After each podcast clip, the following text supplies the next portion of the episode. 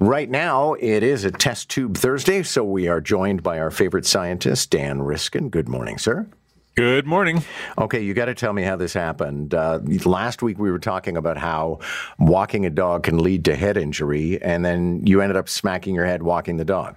I, it's it's hilarious because the, my whole thing was like, don't worry about it. You're going to be fine. You're not going to hit your head unless you're elderly or whatever. And so then I'm walking my dog, and the dog won't give me the ball back. And I'm looking down at the dog, trying to get the drop it, drop it, doing that thing, walking forward in a playground, and I cranked my melon on the uh, on the monkey bars Ow. that are too low. Kids should be doing monkey bars at least 10 feet up to, to protect me when I'm walking around there. So anyway, I went down like brown. I was bleeding everywhere. And before I even hit the ground, I was remembering our conversation and thinking of the irony of it. But uh, I'm fine. I have a goose egg and I've got a little split on my forehead, but uh, I think I'm going to survive. It's just, it's, it was, it was made a much more uh, pleasant experience by the irony and the fact that I got to giggle a little bit uh, because uh, otherwise it was no fun at all. And did the dog help at all?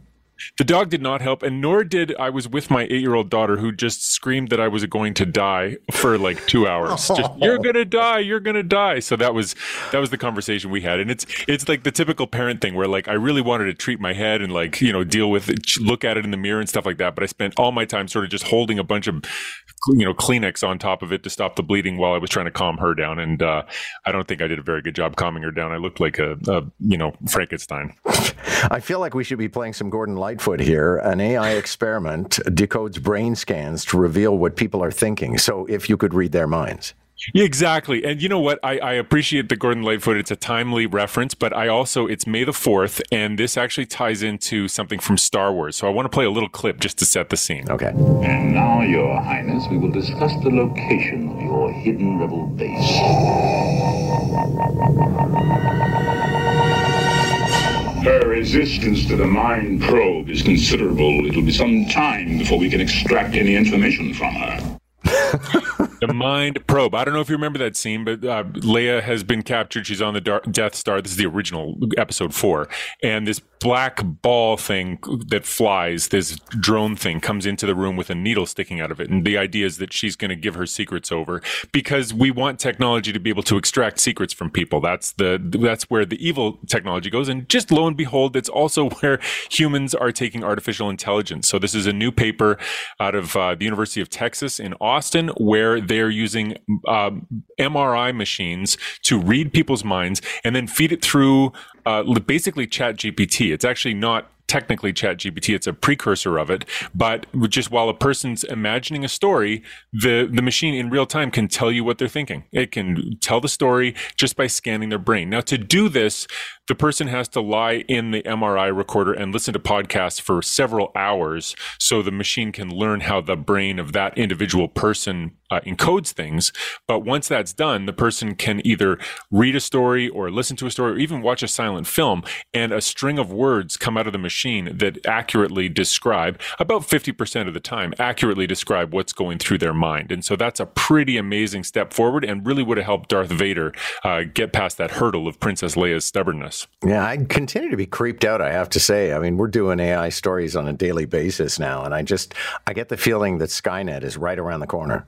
Yeah, absolutely. I mean, I think this is not the way in which AI is going to wield its strongest threats. Uh, one of the things they did with this is to make sure that if a person tried to block, like if you if you think about other things while you're being told a story, or while you, if you don't participate you can block it. So so the people who had been who had been trained on could prevent it from reading their minds if they just imagined other stuff. And uh, and people that are not have not spent several hours having their brain scanned while they listen to podcasts, lying very very still in an MRI machine. If you put a new person in there and try to read their minds, it's complete gibberish. So right now it only works in select cases, which is good because then it can't really be used against your will. However, it could be used, and this is where this is really great. If you have uh, some kind of a disease like ALS where where you're losing the ability to speak over time, you could spend some time training on this thing. And then it might provide a way for your brain to communicate with the outside world when your mouth no longer works. Okay, now that is cool. Um, yeah, yeah. Alien civilizations could map Earth using signals from mobile towers. So effectively, we're sowing the seeds of our own destruction. Well, I mean, this is this is interesting. So one of the things that scientists do is to listen to space to see if we pick up any transmissions from aliens, and that has been going on for decades, and we haven't yet detected anything that suggests there is a civilization out there. I mean, not only would they have to live, they would also have to transmit over radio waves, and then not only that, the radio waves would have to reach us, and, and so it would have to kind of be they would have to be pointing the right way. So one question you could ask is, we're using radio waves to communicate. All our cell phone towers use radio waves. So uh, is it possible that other civilizations could pick us up and what would we sound like? And so using simulations and looking at the distribution of all the radio wave emitting things on Earth, um, scientists sort of came up with uh, what aliens, what we would look like to aliens. And back in the day, it was mostly radio towers. Now we've got these cell phone towers all over the place.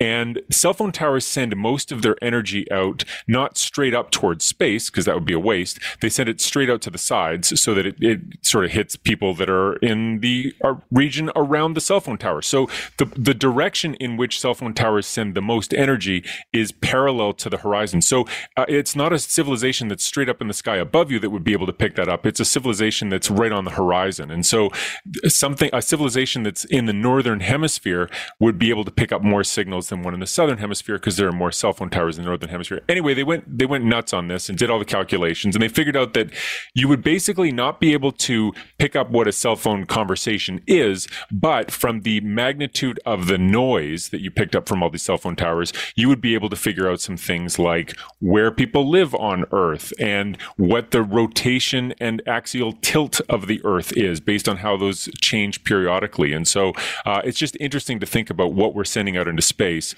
The, the real question is, is anybody listening? And I, I kind of hope there is somebody listening, but I hope they're friendly. Okay. And uh, one last story a study says maybe selfies aren't as shallow as we thought they were.